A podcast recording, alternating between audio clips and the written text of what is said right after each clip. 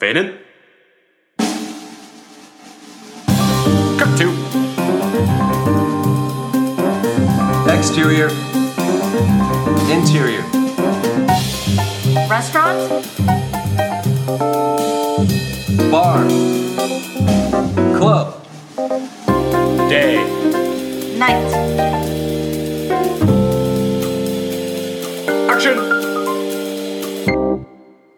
Guys, what's going on? Yo, yo, yo. This is Restaurant Fiction, the podcast that reviews fictional restaurants, bars, and clubs, as well as talk about the screenwriting process and the importance of the fictional restaurants, bars, and clubs in all of TV and film. My name is Monis Rose, and I am your host with the most. This is part two of the podcast with Phil Rosenthal. For those of you if this is your first time listening to Phil Rosenthal podcast, or if you don't even know who Phil Rosenthal is, he created a little show called Everybody Loves Raymond, and he hosts a food and travel show on Netflix called Somebody Feed Phil. On this episode, Phil actually goes deep. Yep. And Phil discusses his favorite spots in Los Angeles and what he's eating at the Barone family. Without any further ado, this is part two of the podcast with Phil Rosenthal. Enjoy. Oh, you really embrace children. You have such a great time in every city. And what do the children teach you about eating? I love the kids. I, I have two kids. I, I am, I think, part of me never grew up.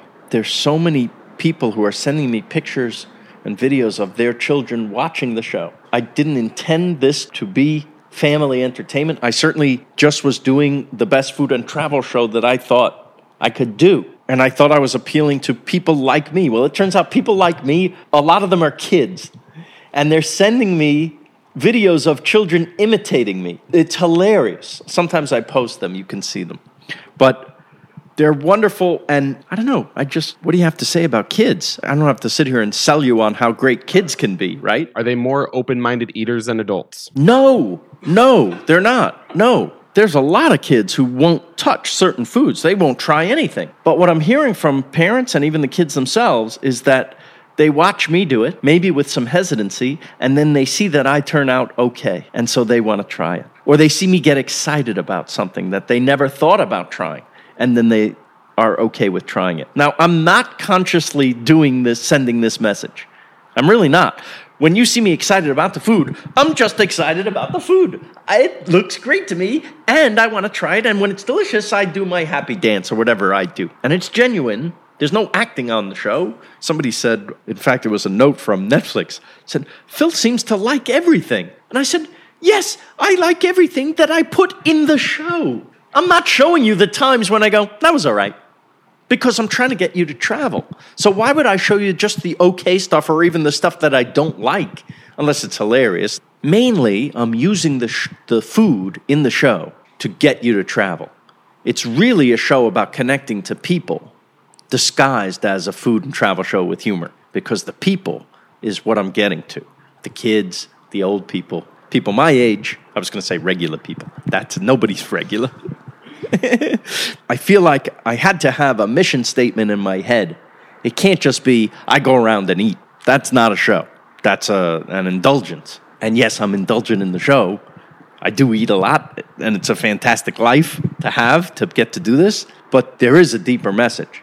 And it was never meant to be a political show, but all of a sudden today, maybe it is. The embracing of other cultures and other people from different places is suddenly, I'm going to be called a liberal for doing that as opposed to just a regular person? A citizen of the world. Exactly right. So I think we're all citizens of the world, and it's very important for all of us to travel. First of all, just by being decent human beings, you become an ambassador of your country in a time when we desperately need a good one. So just by going and enjoying yourself and being decent, not going even out of your way to do something for other people, just by being pleasant and nice and having manners and being who you are. You are an important ambassador of America. Whenever I travel, say please and thank you, or at least learn what please and thank you are in that language. You know, I learned in Portuguese obrigado. And you see people, oh, you made the effort to learn a word. If you're going to learn one word in another language when you go, I think thank you is the all inclusive one. Because you can start by saying thank you, it's just a politeness. And nobody minds that you said thank you first. It's like, thank you, I'm about to take your time and ask you something or try to make myself understood, right? Yes, please is also very good, and hello and goodbye is also very good. But you don't have to be afraid to travel because, first of all, many, many people speak English. We're very lucky in that the rest of the world cares about learning English, but we should never take that for granted. The other thing is, human beings can make themselves known through facial expression and hand signals, and people understand. The very basic things you can point to your mouth and say food, and people know what you mean. You can indicate that you need a bathroom very easily, right? Or a place to sleep. So you can always make yourself known. So don't worry, people. Go. Because not only are you the ambassador, there's a selfish reason to travel. It makes your life better. There's no more mind expanding thing in life that we can do than travel. I use food in the show because I know we're all, well, many of us, are food obsessed. I am. It, when I plan a trip, I'm going, do they have good food there? That's my first question. I'm not going to a place if it doesn't, if I can't eat because it's my favorite thing to do. So I plan out where I'm going to eat, right? I leave room in the schedule for serendipity. I'm going to find some places. The locals are going to tell me. I'm going to walk down the street and find stuff. It's going to be fun. But if there are restaurants at a certain place that are can't miss restaurants and you'd be an idiot to have been there and not to go, I'm going to make a reservation because they're probably very popular. So I do that. But once I'm there, you got to do something between meals. So I'm exploring the rest of the place. First time I ever traveled, I was in my early 20s. I had never been anywhere, r- literally nowhere. I think we went to Miami once when I was 12. Stopped at Disney World on the way back as it was being built in 1972. Yes, that's how old I am. You you don't look a day past 25. on the radio.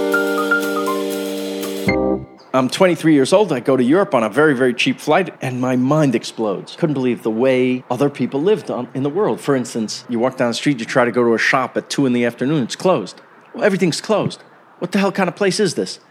Like, I need something, it's closed from 2 to 4. Yes, these people are taking time out of the day to enjoy the day. What a novel concept, the siesta. Genius, I thought. And then I'm walking around, look how beautiful everything is. Look at these trees, look at the thing. But when I came home, I walked down the street with a new appreciation for what I had because I had something to compare it to. Look at this tree. They don't have this tree in Paris, we have it here. Now, the tree in Paris is gorgeous, but this tree on my street in Washington Heights in Manhattan is also gorgeous. I have a beautiful street in its way. And you have an appreciation for what you have because now you understand how what you have fits in to the rest of the world by comparison. When you just stay in one place, you just accept all of life as your little provincial world, your little maybe five mile radius. That's the world to you. And I don't mean just watching it on TV, I mean going because as nice as it is, people say they like watching my show where they feel like they've been there with me. You haven't. You've seen pictures, you've seen sounds, and you've seen movies. And yes, it's a compliment to say you feel like you've been there, but you haven't been there. It's very, very different to feel the air, to see the whole thing. You know what's better than virtual reality? Reality. How will the Barone family deal going to the places you have on your show? Well, I'm going to approach it as a comedy writer. It's not always going to be easy and great and Italian, meaning Italian because that's their heritage, so they felt comfortable there, right? Now, Ray, his character, didn't feel comfortable at first. He hated anything foreign, he hated anything outside of his little provincial experience. He was very comfortable, and so is actually the actor, the person. It took him years to convince him to do this episode in Italy. Yes, he didn't want to go. And I thought him not wanting to go should be what the episode is about the character not wanting to go and complaining when he gets there about how different stuff is, and then getting woke to the magic of Italy, the food in Italy, the people in Italy, traveling in general, to understand that it's the most mind expanding thing we can do and to be changed by it. So this happens to him in the show because I wrote it that way. But then, even better, I saw it happen to the person. He loved the gelato. He loved the pizza. He loved. He got. You saw the person get it. The magic of sitting out on a piazza, the town square at night, in the beautiful moonlight and the weather, and eating delicious food and drinking delicious wine. It will happen to you if you go. So I'd like to think that if the Barone family went to Tokyo, they would be first completely flummoxed by how different it is. And then slowly, just as I did in my show, you'll see me not get it at first. It's like being in a pinball machine. It's like 50 Times Squares piled up on each other. That's what it feels like. It's chaos. And then within a day or so, I understood the meaning, the lesson of Tokyo is that we can't control the outside world, but what we can control, we make as perfect and beautiful as possible. And to me, that's the Japanese culture. If you go, for instance, to a pharmacy and you order a pack of gum, you buy a pack of gum, they wrap it for you as if it's for your 100th birthday. They make it perfect. There are more parks in Tokyo than anywhere else on earth. Yes, there are these crazy intersections, but then there are these islands of tranquility all throughout the city. If you were writing, say, in Everybody Loves Raymond and they go to Tokyo, that it's such an international city, you know, that actually, from even my experiences, the American food in Tokyo is even better than America of how great and international it is. They have a, a way of obsession and perfection that makes things perfect. You know, when if you've had great sushi from a master, how perfect it can be, right? How was the food in the writer's room of Everybody Loves Raymond? The best in the world. really? Yeah, it was very, very important to me. The army travels on its stomach. And I thought a great way to build a family is by having good food. Not just in the writer's room, but on the set as well. It's called craft service when you're on the set shooting a movie or a TV show. Craft service means the food that's available for the people who work there. And what happens is there's downtime while they're setting up a shot, and people kind of gravitate towards this table of snacks. But if it's not just uh, sugar and salt, if it's not just chips and M&Ms, if it's something special, you then make the people who work there feel special because it's not just that you're paying them a living wage, which you should. It's not just that the work is good, which should be, and it's not just that you're nice, which you should be. This extra step, what I mean is like sometimes you fly in deli from New York or cinnamon buns from Ann Sather's in Chicago or have a great in and out food truck backstage on when we're shooting at night something that makes people happy. It's that simple. And if you and I come to the craft service table on the first day and we don't know each other and there's something special there, I might turn to you and go, Wow, can you believe this? And right away we're connecting we're t- and we're talking about something nice in our day. This is how you make a family. Food is the great connector. Say you ran your a future ri- writer's room, okay? Would the food change from your experiences around the world? I got to be honest, I was always into this. I was always looking for the best food we could possibly have at lunch. We had a board, and on the boards were our stories for the television show in various forms, how far we've gotten, what level we're at, the first draft, the second draft, the outline, whatever it is. That takes up most of the wall. But this part of the wall over here on this side, the restaurants that deliver, the restaurants that are close, the restaurants that we can send out for takeout, the list of the best ones. And adding to it, oh, here's one we got to try. Because every day you're there every day. So every day is an opportunity to eat something good. You went from scripted to unscripted. Yeah. Any advice for writers who are hoping to have a varied career and not be pigeonholed? You do it. I don't know what else to say.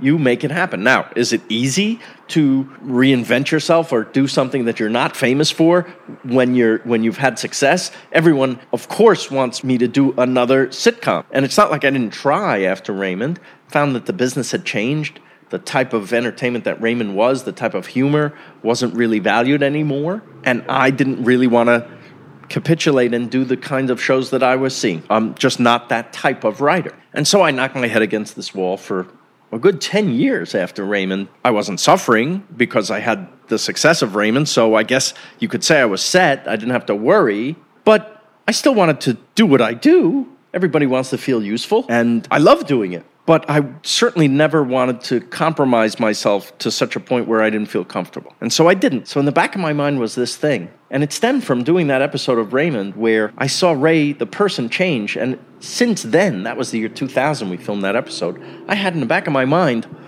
it was so much fun to turn my friend on to this thing I love. I think that's why maybe you do what you do. You want to turn people on to something you love. I think all of us do this. So after getting sick of the business of show business, which by the way, the business in show business is the part that gets in the way of the show. I started trying to do this. Tried in different little iterations. I learned what not to do. Took years and years and years. Nothing happens overnight.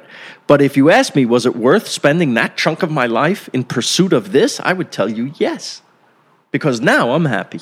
This show combines everything I know about how to make a show, how to tell a story, how to work in the television medium.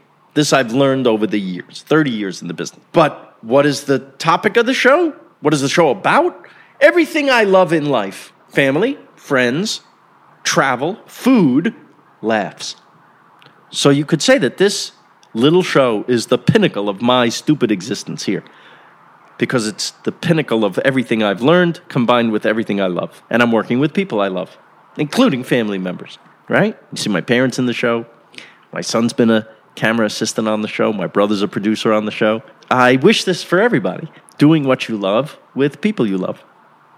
What advice would you give to an emerging writer? You got to keep writing. Just typing 40 pages of a sitcom script doesn't mean you've written a good sitcom script. So you have to keep at it. That's what separates, you know, the men from the boys, as they say, or the women from the girls. What about advice an emerging writer should ignore? Here's the best advice I ever got. It was from an old showrunner who said to me, as I think I was writing the Raymond pilot, I asked for advice. He said, Do the show you want to do, because in the end, they're going to cancel you anyway. If they're going to cancel it anyway, if you take all their notes, if you change it so much and they're going to cancel it anyway, you don't even have a script that you could show people that you're proud of, that represents you, right? You could be noted to death. You could compromise yourself so much that you don't even want to see the show you're making, let alone make it. I've been there.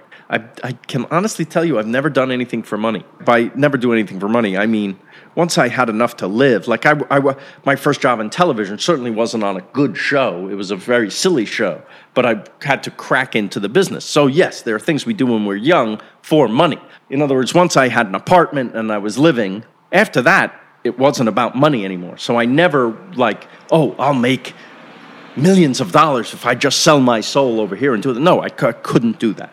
I couldn't do that. In fact, I quit Raymond twice before it got on the air because I didn't, I didn't, wouldn't capitulate. I wouldn't compromise. Yes, it's true. Yeah. What do you look for when staffing a writer's room? Or who do you look for? Do you look for someone who has had this amazing, say, life experience and has seen, say, life around the world? Like what, or is it mainly just, say, on talent? For a sitcom and for the food and travel show, you're looking for the same thing, even though they're, they're different requirements, right? So what I mean is, yes, I'm going to read a lot of scripts for the sitcom and make sure that these people have at least the sensibility that I think is either funny or brilliant or you know something I relate to or something that I value. But after that, I want to make sure you're not an axe murderer. So I have to meet you. I have to talk to you. I have to see that you're okay. I have to because I have to live with you. I have to be in that room with you, and so does everybody else. You can have one poison person in a room can ruin the whole thing. It's true. And I certainly hate firing anyone, but once in a great while it happens. You have to. Not everybody works out. That's just how it is. I'm sure I'm not right for many situations, too, by the way. Ask my wife. The getting alongness is essential. And when we're looking for the sidekicks, for somebody feed Phil, we're looking for people that I feel a connection to, that I feel like I'd like to spend time with. That's it. So, yes, that's what I'm looking for. I'm looking for the connection. Usually, what I find is if you have a sense of humor, we're going to get along great. That's all. That to me is our most underrated value. I think it's how we pick our friends. I really do. And our significant others. Absolutely right. Because I'm an old married guy, and I can tell you that a lot of other things fall away. You're left with this sense of humor. As long as you have that, you're going to get through life okay. Was there a moment in LA where you're like, oh my gosh, LA is the food city. It happened slowly. I have to say there wasn't like a defining moment. I guess there have been landmark moments. Like I think when Mozza opened, that seemed to be like a, a, a peak moment. And now it's a, a triplex of restaurants on the corner of Highland and Melrose. Chi Spacca is a Tuscan grill. It's very casual. Everything is cooked over fire. You can get a giant bistecca fiorentina, which is the Florentine steak, which is one of the best steaks in the world. And it's at Chi Spacca. They also do a, a wonderful steak next door at the Osteria Mozza, which is the formal restaurant where you get all these wonderful appetizers, pastas, entrees, desserts. I, I honestly, I can't eat there too often because I overdo it every single time that I go because you have to have everything. If you're looking for a feast, that's where. And then the pizzeria is like the best pizza I ever had. What are you eating at the Barone family? From Marie, Yes. we made a big deal about her meatballs. I think I think you need the meatballs. But she's going to make everything she makes is going to be good. There was legend there. It had to be. It had to be. She had to be the best cook to have to do the things to get away with what she got away with in the family. You had to have a superpower. And that was hers.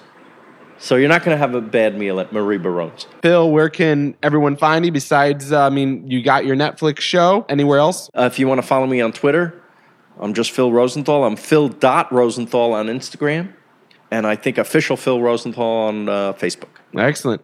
Hey, thank you so much for doing this, Phil. I really appreciate it. Absolutely. My pleasure. My pleasure. Well, how about that, guys?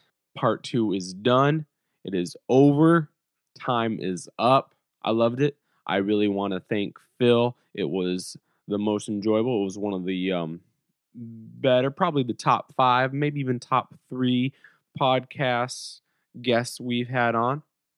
Yeah, so anyway, check all of Phil's work out. Uh, just go on to IMDb. You know, everybody loves Raymond. Somebody feed Phil. It's on Netflix. Check out all of his socials. He's inviting you.